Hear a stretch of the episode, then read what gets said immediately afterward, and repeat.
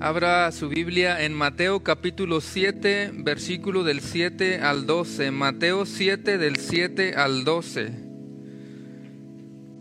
Quizá algunos, como ya vimos, están por primera vez, quizá algunos tienen un domingo, dos, tres domingos, y acuérdense que estamos recién comenzando una serie nueva, así que Ojalá que nos pueda seguir acompañando para, para, que vaya siguiendo el hilo. Y mientras usted se mantiene ahí en Mateo 7, en un momento más adelante lo vamos a leer. Comienzo con una anécdota. Hay un pastor americano, obviamente casado, que cuando él todavía estaba noviando con la que ahora es su esposa, Dice que en una ocasión ellos salieron, era una, una cita, en el, vivían por el área de, Dallas y salieron a una cita romántica, iban manejando y de repente el pastor le dijo a ella, sabes que yo me sé un shortcut, yo me sé un camino más, más rápido. Quizá tratando de quedar bien con la novia, pues se metieron por ahí, era un lugar que todavía había piedra eh, y había llovido unos días anteriormente, así que había lodo y de repente se empezó a estancar poco a poco el carro y era el carro de ella, de, la novia y se, se, empezó a quedar estancado el carro y dice, no me quedó de otra más que salir con mis zapatos italianos nuevecitos y la ropa de, de cita romántica. Y ahí estoy yo tratando de hacer algo, tratando también de lucirme con ella, pero nada más terminé enlodado, no pude lograr nada pude llamar a un amigo que vivía por el área y nos pudo llevar a nuestras casas. Dice, al día siguiente, ahora voy con mi camioneta para tratar de sacar ese carro. Pero fui con la camioneta o la troca y resulta que la troca también se quedó estancada y ahora era mi troca y el carrito de ella, que insisto, eh, repito, ahora es su esposa. Pero dice que no fue hasta que él dijo, yo tengo a un amigo y este amigo tiene contactos con equipos de rescate y los bomberos y cuando pudieron llamar a ellos, este equipo vino y en un 2x3, como dice el dicho, sacó al carro y a la camioneta. O sea que por más que intentó sacar su carro estancado, sus problemas no se solucionaron hasta que llamó a la persona correcta que tenía todos los recursos para hacer algo al respecto. Y de esta manera todos nosotros estábamos estancados sin Cristo y no había nada que podíamos hacer para salir. Pero la buena noticia es que nosotros pudimos llamar al equipo de rescate correcto. Nosotros pudimos llamar a Cristo, el que tiene todos los recursos suficientes. Amén. Él tiene todos los recursos para llevarnos de una bancarrota espiritual a la abundancia espiritual. Así que a manera de introducción, como hemos estado viendo, si bien es correcto decir, claro, éramos pobres en espíritu, claro que debemos de tener la actitud de reconocer siempre lo que significa ser pobres en espíritu y espero que hasta el día de hoy ya lo hayan entendido, que cuando alguien le pregunta, oye, ¿y qué significa eso de ser pobre en espíritu? Acuérdense que no tiene nada que ver con la pobreza material, dijimos que significa ese reconocer quiénes éramos sin Cristo, estábamos muertos, estábamos pobres, una pobreza total espiritual, es una bancarrota. Pero la idea de este mensaje es que como ya estamos en Cristo, ya no quedarnos estancados como ese carro, ya no quedarnos en esa pobreza espiritual, sino ahora vamos a pasar a las riquezas espirituales que tenemos en Cristo.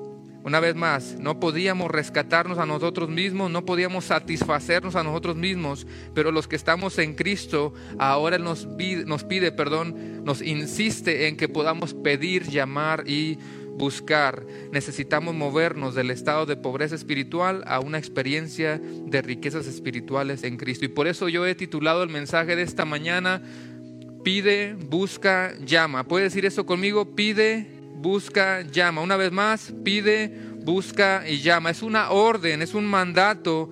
Y si usted se recuerda, todo el sermón del monte nos va a hablar de la actitud del creyente, nos va a hablar, nos va a hablar de la conducta del ciudadano del reino, cómo se comporta un ciudadano del reino y toda persona, como ya vimos la semana pasada, que está en Cristo, ya es parte de ese reino, cómo te vas a comportar ahora.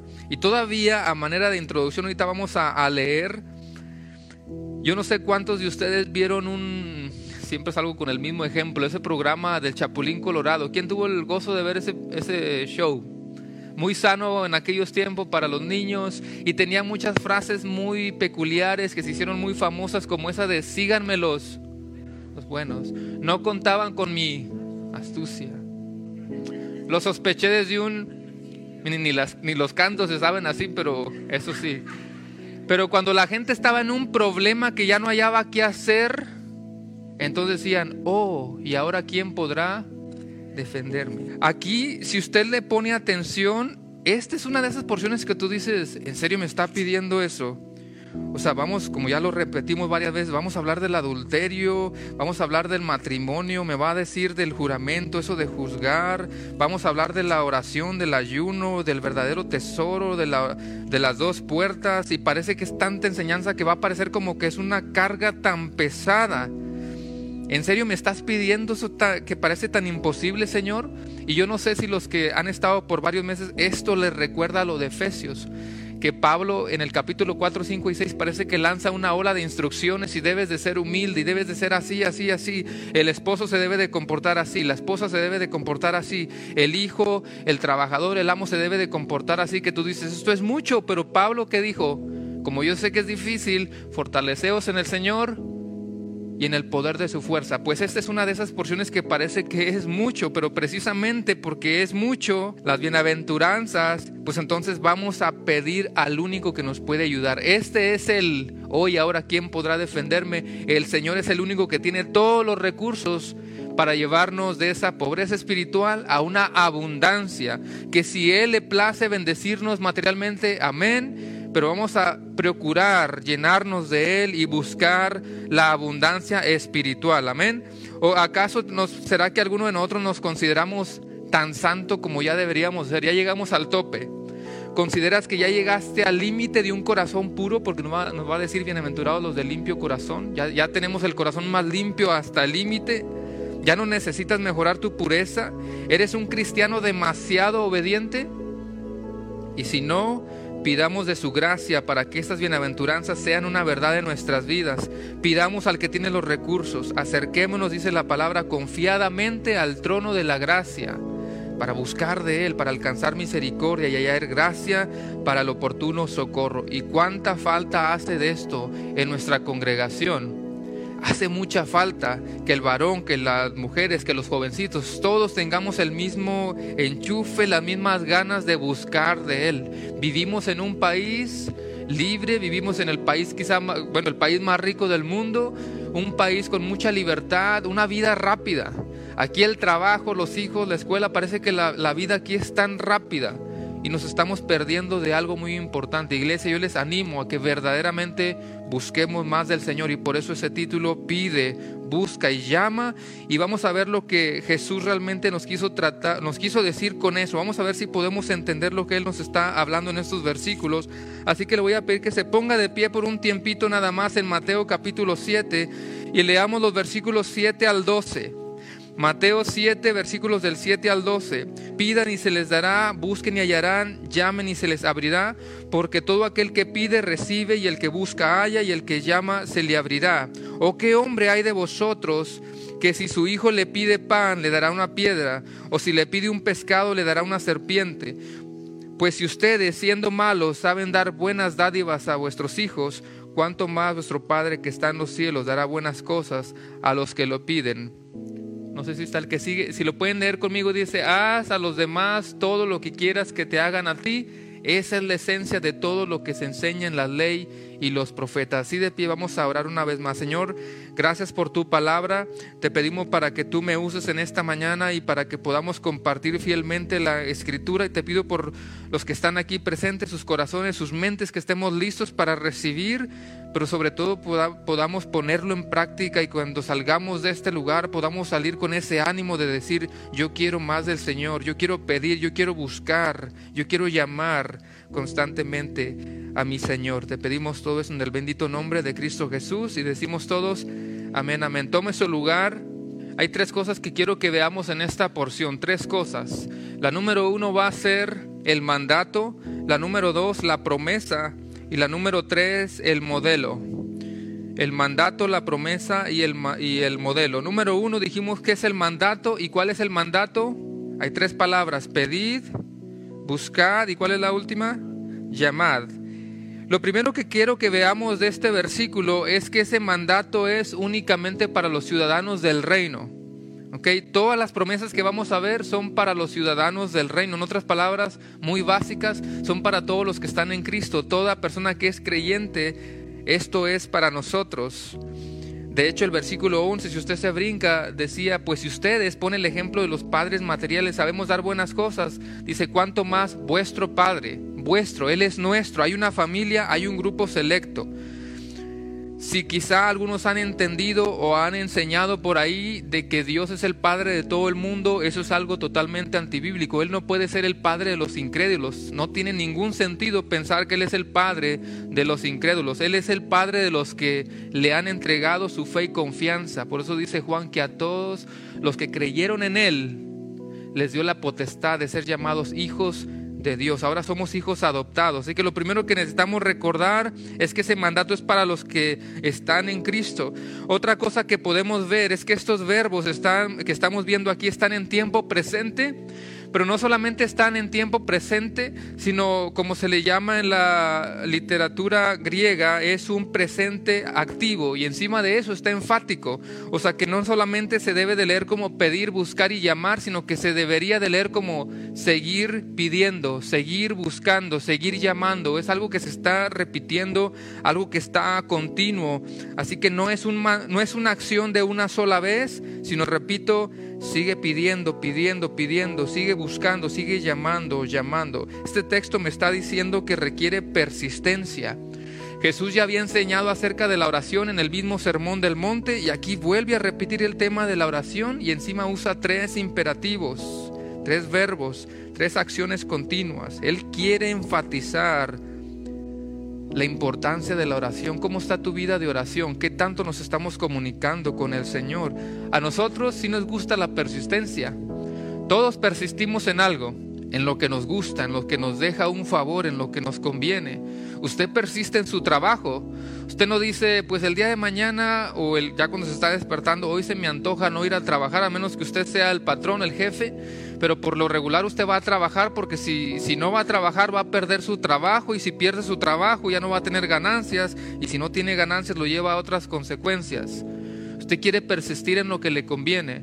Si usted de repente se le venció su licencia y va al lugar donde se cambian las licencias, pero llegó a la hora que ya están cerrando, lo siento, no lo podemos atender, usted no va a decir, bueno, pues lo intenté, así me voy a quedar. Usted sabe que hay unas consecuencias. Usted va a decir, pues me voy a otro si hay otro, o el día de mañana a primera hora ahí voy a estar, porque sabe las consecuencias. Pues hay consecuencias si usted no busca del Señor. Por eso dije, qué bueno seguir reconociendo y tener la humildad de decir, yo no era nada sin Cristo. ¿Quién puede decir eso? No éramos nada y no somos nada sin Cristo. Pero ahora que estamos en Cristo, no te puedes quedar ahí estancado como ese carro. Ahora Él pide que nosotros sigamos creciendo en Él. Hay consecuencias.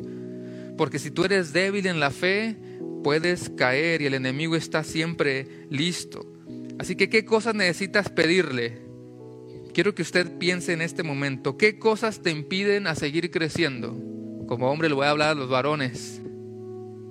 ¿Qué cosas te están impidiendo dar ese paso? Te impiden seguir creciendo. Quizá podemos pedirle sabiduría, ¿no le parece? ¿No cree que necesitamos sabiduría? Cuando el Señor se le apareció en sueños a Salomón, usted conoce la historia, le dijo, ¿qué, qué es lo que quieres? Pídeme, tú nada más pídeme y te lo daré. Si el Señor te hubiera hecho esa pregunta hoy, mismo, hoy mismo, ¿qué responderías? Viene el Señor y te dice, tú pídeme lo que quieras, yo te lo voy a dar. Nuestra mente va a empezar a viajar a mil por hora y ya no estamos imaginando la, la mejor casa, el mejor carro. Pero ¿qué es lo que hace Salomón?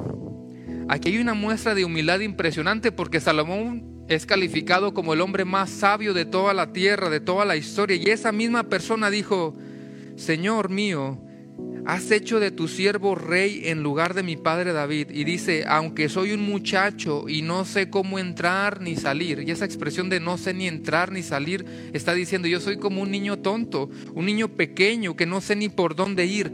Dame un corazón de entendimiento, dame comprensión, dame discernimiento. ¿Qué está pidiendo? Sabiduría.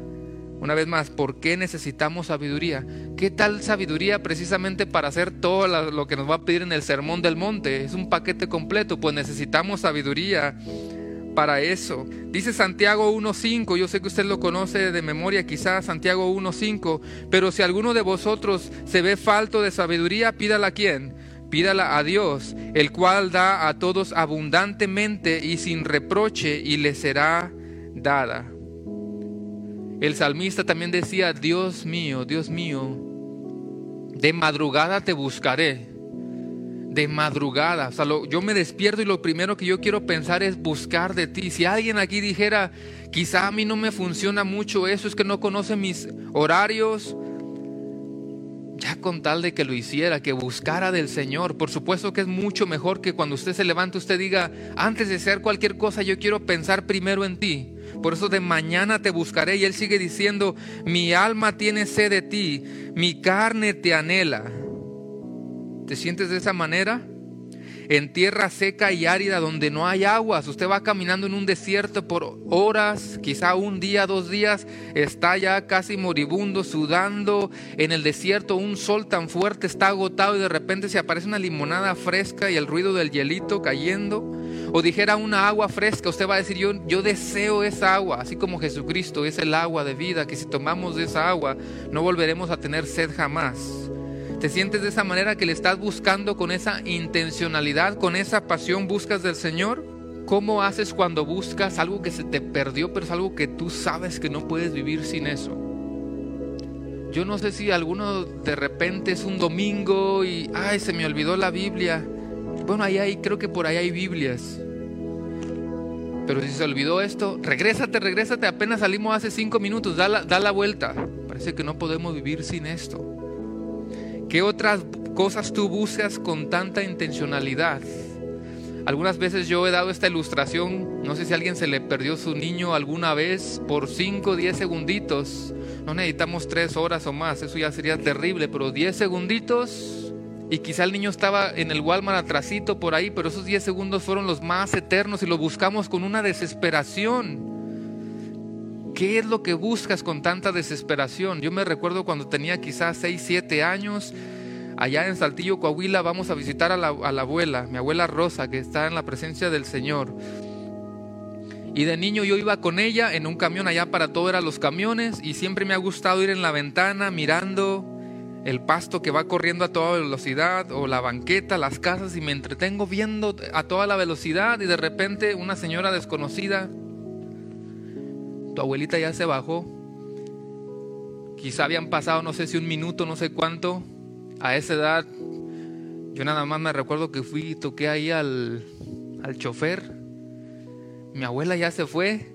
Y al señor, ¿qué le va a importar, verdad? Pues, oye, ¿está solo? Como que se preocupó. Sí, ya, se bajó mi abuela hace como unos, no sé, un minuto. Y yo me bajé y me recuerdo, yo sé que no es muy normal a un niño andar en esas edades en los camiones pero miré a la abuela ya como a dos, tres cuadras. No sé qué tanto puede manejar un camión en dos, tres cuadras, pero yo la volteé a ver así cuando me bajé y venía a lo lejos. Yo creo que la abuela nunca me había deseado tanto, nunca me había buscado tanto, pero con una desesperación buscándome ya no podía ni correr la pobre, pero venía así. Y parece que cuando ya me iba a abrazar hasta parece como si le hubieran bajado el, volumen a la música. Mm, y con una chancla, condenado chamaco, ¿por qué te me y con rítmica, condenado, chamaco, ¿por qué te me...? Pero bueno, es otra historia. Yo sé que cuando la miré, me buscó como nunca antes, con una desesperación impresionante. Entonces, ¿por qué si sabemos las consecuencias no buscamos como esos aparatos, como cuando estamos sedientos, como cuando estamos hambrientos? ¿Por qué no buscar de esa manera también al Señor? Jeremías 29, 13, me buscaréis y me encontraréis cuando me busquéis de todo corazón, en nuestro lenguaje, tú me, vas a buscar y me vas a encontrar, pero cuando me busques de todo corazón. Así que hay un mandato, pero también hay una promesa, y la promesa está en el versículo 8, y el versículo 8 dice, porque todo aquel que pide, ¿qué dice? Recibe, y el que busca, halla, y el que llama, se le abrirá. La promesa es que Dios responde tu oración. Pero también puede ser un versículo mal interpretado. Por supuesto que Dios va a responder nuestra oración, pero, diga conmigo, pero. No está diciendo que cualquier cosa que se te antoje pedir, Él te la va a conceder. No está diciendo, no importa que no tengas comunión con Dios, tú nada más pide. No está diciendo, no está hablando al no creyente. Aunque suene fuerte esto, pero Dios no habla con, o no va a responder a oraciones de un no creyente. Un, puede orar y la oración no llegó ni al, ni al techo. Tú nada más pide y se te va a conceder todos tus antojos. Tampoco le está diciendo a usted, a mí, al creyente, no está diciendo vive tu vida como quieras, tienes licencia para hacer lo que se te antoje. Pero ya cuando necesites de Él, cuando estés en aprietos, nada más pide y te va a conceder todos tus caprichos. No es eso. Hay un versículo también que se usa mucho en Deuteronomio 11:24 Deuteronomio 11:24, usted lo ha leído, dice que todo, todo lugar que pisare la planta de vuestro pie será nuestro. ¿Lo ha leído? ¿Cómo les gusta ese versículo? Todo lo que pisare la planta de vuestro pie será vuestro, será nuestro. Pues imagínese usted va a visitar a alguien, la casa está muy hermosa, de lujo, pues yo voy a pisar esto, písala, písala porque yo quiero esto este edificio me gusta para la iglesia, déjame lo voy a pisar para, aunque no lo crea, hay gente que cree eso y, lugares donde se está enseñando eso y malinterpretamos quizá una promesa para el pueblo de Israel. No se trata de eso. ¿Y cuál es la consecuencia? Hay una consecuencia, que entonces la gente se la va a pasar ya sea pisando lugares o declarando y decretando porque le enseñaron algo con un versículo mal interpretado. Y para dar algunos ejemplos, no, no los tiene que buscar, creo que no están en la pantalla, pero voy rápido en esto. La escritura, por ejemplo, dice en Marcos 9:23, si puedes creer al que cree, todo le es posible, pero ¿qué es ese todo? ¿Cuál es el contexto de toda esa porción? Eh, creo que yo mencionaba anteriormente que ese versículo de todo lo puedo en Cristo que me fortalece. ¿Se acuerda que les he ilustrado el gimnasio? Que están diciendo todo lo puedo en Cristo que me fortalece. Cuando Pablo estaba ahí en la cárcel, él se refería estoy casi moribundo, pero yo voy a seguir predicando el Evangelio. Dios me, va a seguir dando fuerzas. Este también lo utilizan en los gimnasios. Si puedes creer al que cree todo le es posible. No sé si ir porque está nevando. No, pero al que cree todo le es posible, pero no se trata de eso. Marcos 11:24 dice, por tanto os digo que todo lo que pidieres orando, creed que lo recibiréis y os vendrá. Otro dice, de cierto, de cierto os digo que el que en mí cree, las obras que yo hago, él las hará y aún mayores. Ah, entonces yo soy igual que Jesús, yo puedo hacer incluso obras mayores que las que él hace. Y sigue diciendo, y todo lo que pidieres al Padre en mi nombre, yo lo haré para que el Padre sea glorificado en mi Hijo. Y termina diciendo, si algo pidieres en mi nombre, yo lo haré. Hay muchos versículos que podemos leer pero debemos aprender a orar no por nuestros caprichos, sino orar bajo la voluntad de Dios. Orar y pedir algo alineando la voluntad de Dios con nuestra vida, para que entonces todo lo que pidiéramos al Padre, Él nos lo va a dar. Tú puedes tener un corazón correcto, tú puedes tener un corazón obediente, una actitud obediente, tú puedes seguir al pie de la letra de la escritura y dices, ah, entonces si yo hago todo bien, la escritura me dice que si yo pido, Él me va a dar, me va a dar algo, perdón, amén a eso. Pero yo te digo todavía otra cosa, que si no nos lo diera, aún así gloria a Dios. ¿Sí me entiende? Por supuesto que vamos a hacer lo que la Biblia dice, tú puedes tener una actitud correcta y sí creo en sus promesas, Él cumple sus promesas de que si yo le pido algo y estoy en, eh, bajo su voluntad, Él va a decidir bendecirme, pero aún así, si Él decide no hacerle, hágase su voluntad y no la mía. Esa debe de ser la actitud siempre en la oración. O incluso si tú estás pidiendo por otra persona que está enferma, siempre di, pero hágase tu voluntad y no la nuestra. De hecho, Santiago, para seguir con ese tema, Santiago 4.3 dice, pedís y no recibís porque pedimos mal para gastar en vuestros deleites. A lo mejor alguien puede estar pidiendo por una casa, la casa no es el problema, qué bueno que está pidiendo por una, una casa. A lo mejor puede ser la actitud del corazón.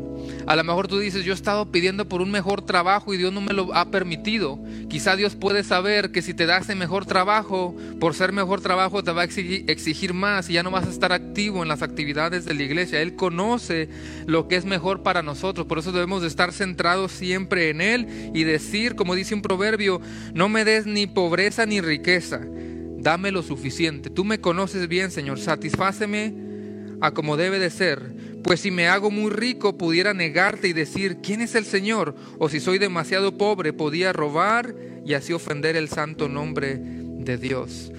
Si yo preguntara en esta mañana, ¿Cuántas oraciones contestadas tú has experimentado? Yo sé que muchos en esta mañana han experimentado una oración que Dios les ha contestado, pero en este mismo lugar, incluso la misma gente también ha experimentado que tú pediste algo al Señor y nunca lo concedió, ¿verdad que sí? Él no lo contestó, porque a veces la mejor respuesta simplemente era ese no. ¿Qué tal si alguien está orando con un, con un corazón de codicia?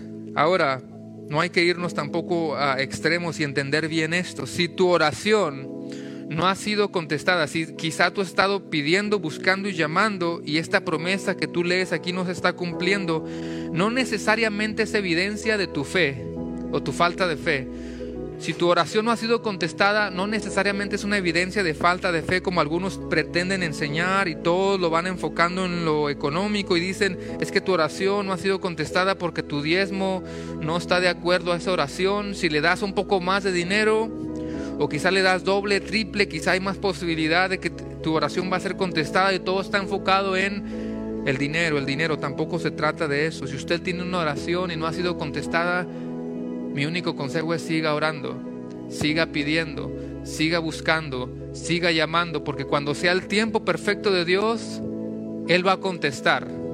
Pero repito, si aún así Él dice que no, gloria a Dios, hágase su voluntad y no la mía.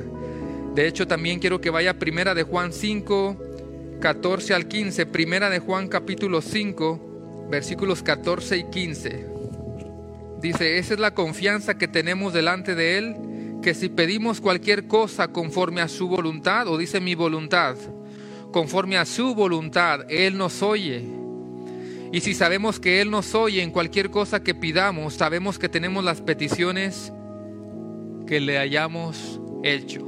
Esa es nuestra confianza, que podemos pedirle, pero conforme a su voluntad y no la nuestra.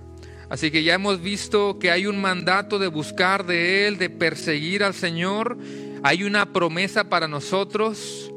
Todos los hijos de Dios podemos estar seguros que si buscamos, pedimos, llamamos, Él está siempre listo para atendernos si estamos conforme a su voluntad. Pero el Señor también nos va a dar un modelo de cómo hacer las cosas. Y este modelo, eh, por ejemplo, en el versículo 12, el versículo 12 dice, por eso, todo cuanto quieran que los hombres les hagan, así también hagan ustedes con ellos, porque esta es la ley y los profetas. Antes de, ir al tercer punto, analizando ese versículo que, está ahí, Jesús está diciendo, es exactamente lo mismo que enseñaron la ley de Moisés y los profetas. Yo no vengo aquí a, a desbaratar o destruir la ley. Él vino para cumplir la ley. Es el mismo mensaje. Quizá lo habían malentendido, pero sigue siendo el mismo mensaje cómo Él nos está mostrando su amor. Él ahorita vamos a leer que nos va a poner un ejemplo, que si nosotros como padres sabemos dar buenas cosas a los hijos, cuánto más Él. Es una muestra de amor, entonces ve tú y es lo mismo. Y por eso este versículo, quieres que los demás te amen, tú también tienes que mostrar amor. Así que vamos a ver este tercer punto que es el modelo. El modelo. Y vamos a Mateo 7, el versículo 9. Si me va siguiendo ahí Mateo 7, el versículo 9 ¿qué hombre hay de vosotros que si su hijo le pide pan le dará una piedra o si, su, o si le pide un pescado le dará una serpiente?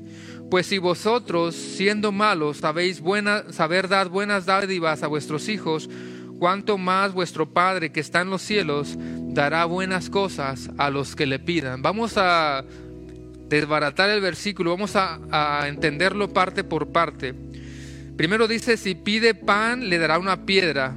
No sé si puede contar esto como una hipérbole o una expresión exagerada en la escritura para enfatizar algo. Por eso dice, si te pide pan alguno de tus hijos, tú no le vas a poner una piedra. Pero después sigue diciendo, si te pide un pescado, ¿le darás una serpiente? Yo no sé si algunos de nosotros cuando leemos esta porción, el versículo 10, o si le pide un pescado le dará una serpiente. Usted se, está imaginando quizá un plato, no sé cómo le llama, una cazuela, una olla, con una serpiente viva lista para atacar al niño. Pero realmente esa no es la idea que presenta aquí. Eh, realmente aquí está hablando de una serpiente cocinada. Y quizá alguien puede decir, pero pues qué malo tendría eso si yo como serpiente, porque yo sé que aquí hay alguna gente rarilla, ¿verdad? Que come serpientes y esas cosas. aquí se presenta la idea de una serpiente cocinada. ¿Por qué? Porque para los judíos la serpiente entra dentro de la categoría de los animales inmundos. Eso está en Levítico 11:12. Levítico 11:12 dice, todo lo que no tuviere aletas y escamas en las aguas, lo tendréis por abominación. Además de que siempre ha sido un símbolo representativo de Satanás, también está dentro de los animales inmundos. Por lo tanto, un judío nunca debería de comerlas.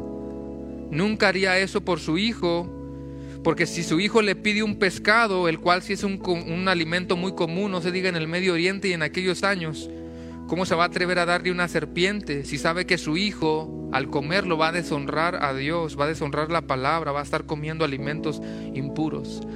Yo les he dicho que en la palabra de Dios hay algunos paralelos, así como Efesios, dijimos que su carta paralela es Colosenses, por eso se parecen mucho. Bueno, hay una porción en Lucas que repite exactamente lo mismo, pero le agrega un detallito más. En Lucas 11, del 11 al 13, dice, ¿qué padre de vosotros si su hijo le pide pan, le dará una serpiente? O si pescado, en, en lugar de pescado, le dará una serpiente, pero después dice, o si le pide un huevo, le dará una, perdón, un escorpión. Y es que había ciertos escorpiones allá en el oriente o cercano al oriente que eran bastante grandes estos escorpiones, de tal manera que cuando estos escorpiones iban a dormir, se currucaban de una forma que agarraba como el tamaño de un huevo grande. Y como dicen algunos eh, escritores, quizá eso sería un engaño tan fuerte que va a provocar un peligro físico para el niño, incluso la muerte. Así que son ese tipo de expresiones quizá un poquito exageradas. Nadie va a hacer eso. Dice, pues si nosotros siendo malos, ya regresé a Mateo capítulo 7, versículo 11, pues si vosotros siendo malos, hacemos una pausa, porque esto cala, esto no me gusta. ¿Por qué me estás diciendo que yo soy malo? Versículo 11, pues si vosotros siendo malos, si yo hago buenas cosas para mis hijos, quizá el no creyente está diciendo, ¿y tú quién eres para decirme que yo soy malo si yo hago bien para mis hijos? Yo los trato bien, ni siquiera sirvo a tu Dios y mira, yo puedo tratar bien a mis hijos. Está hablando en un contexto espiritual, básicamente se traduce como, si ustedes siendo pecadores, si nosotros siendo pecadores podemos dar buenas dádivas, ¿qué significa dádivas? Regalos, ¿verdad? Presente, un don. ¿Dónde más ha utilizado o dónde más ha escuchado esa palabra dádivas? ¿En algún versículo? ¿Se recuerda? Eh, Romanos 6:23, porque la paga del pecado es la muerte más la dádiva, el regalo, el don de Dios es vida eterna en Cristo Jesús, Señor nuestro. Así que una vez más resumiendo para entender, pues si nosotros que somos pecadores podamos dar buenos presentes o regalos a nuestros hijos, está poniendo el ejemplo de un papá. Aquí hay varios padres y yo sé que cada uno de los que son padres dan la vida por sus hijos. Estamos dispuestos a dar todo por ellos, las cosas que nos piden. Y si nos piden algo que sabemos que les va a hacer daño, no se lo vas a dar. Pero tú estás ahí listo para complacerles. Yo no sé si usted tenga niños pequeñitos, incluso si tiene 20, no importa. Si tiene 30 años, sigue siendo su baby y usted lo va a abrazar, usted lo ama, hace todo por ellos. Nosotros nos despertamos como yo creo que todos de lunes a viernes temprano porque los niños, tenemos tres niños, se puede imaginar el corredero ahí todas las mañanas para ir a la escuela. El domingo lo mismo, ya para las ocho, ocho y media andamos aquí en la iglesia los domingos. El sábado es el día que quizá decimos, bueno, me voy a levantar hasta las siete, ocho, pero los niños parece que ya vienen con un despertador automático que para las seis ya se escucha el ruido.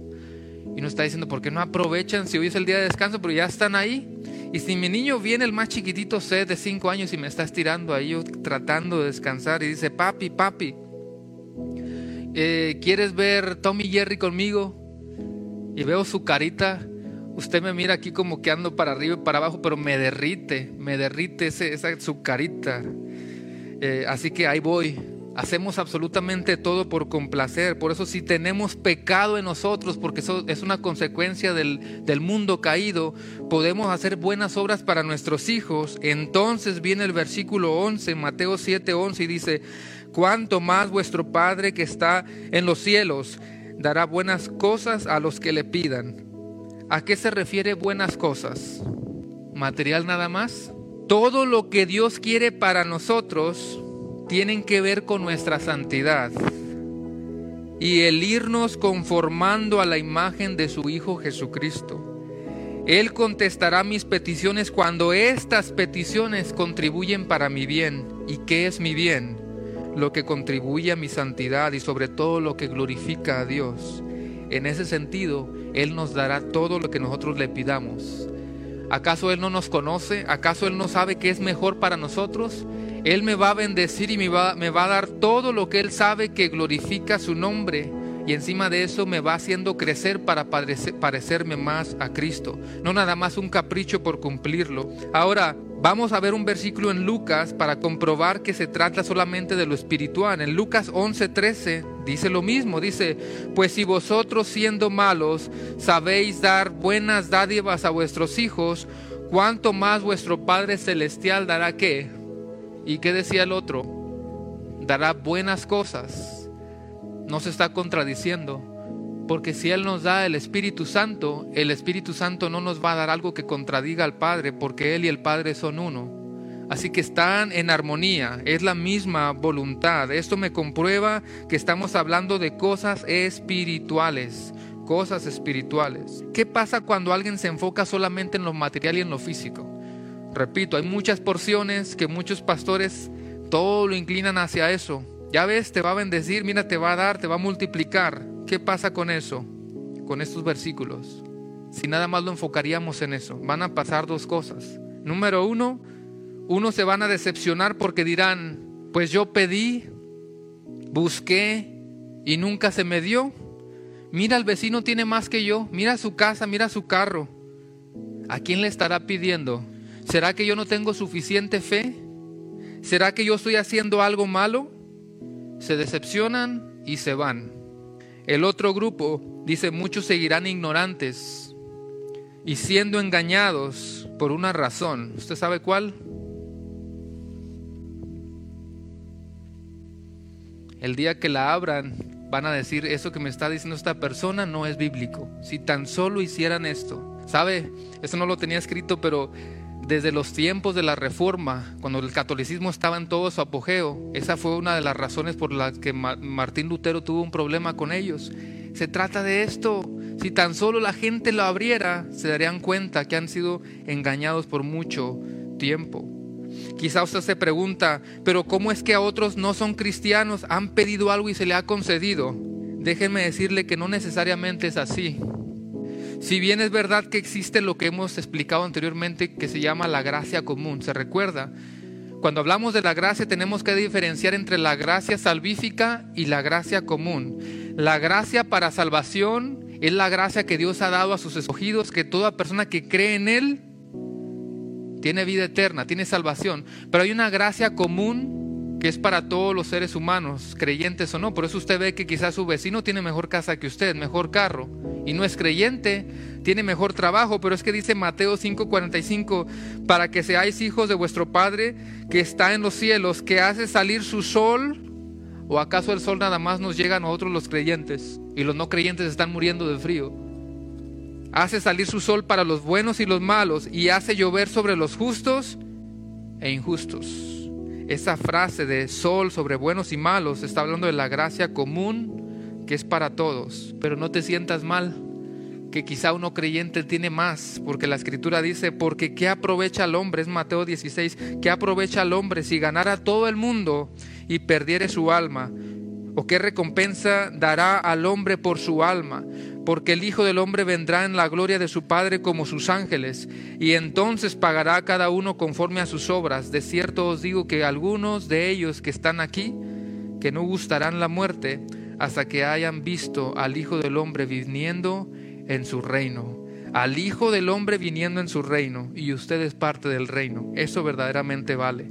Así que a manera de conclusión, quiero nada más recordarle que debemos de salir de la pobreza espiritual a una abundancia espiritual y, poder reconocer, aprender, recordar que cuando le pidamos, le buscamos, Él es un Padre accesible. Quiero que usted repita esa frase, Él es un Padre accesible.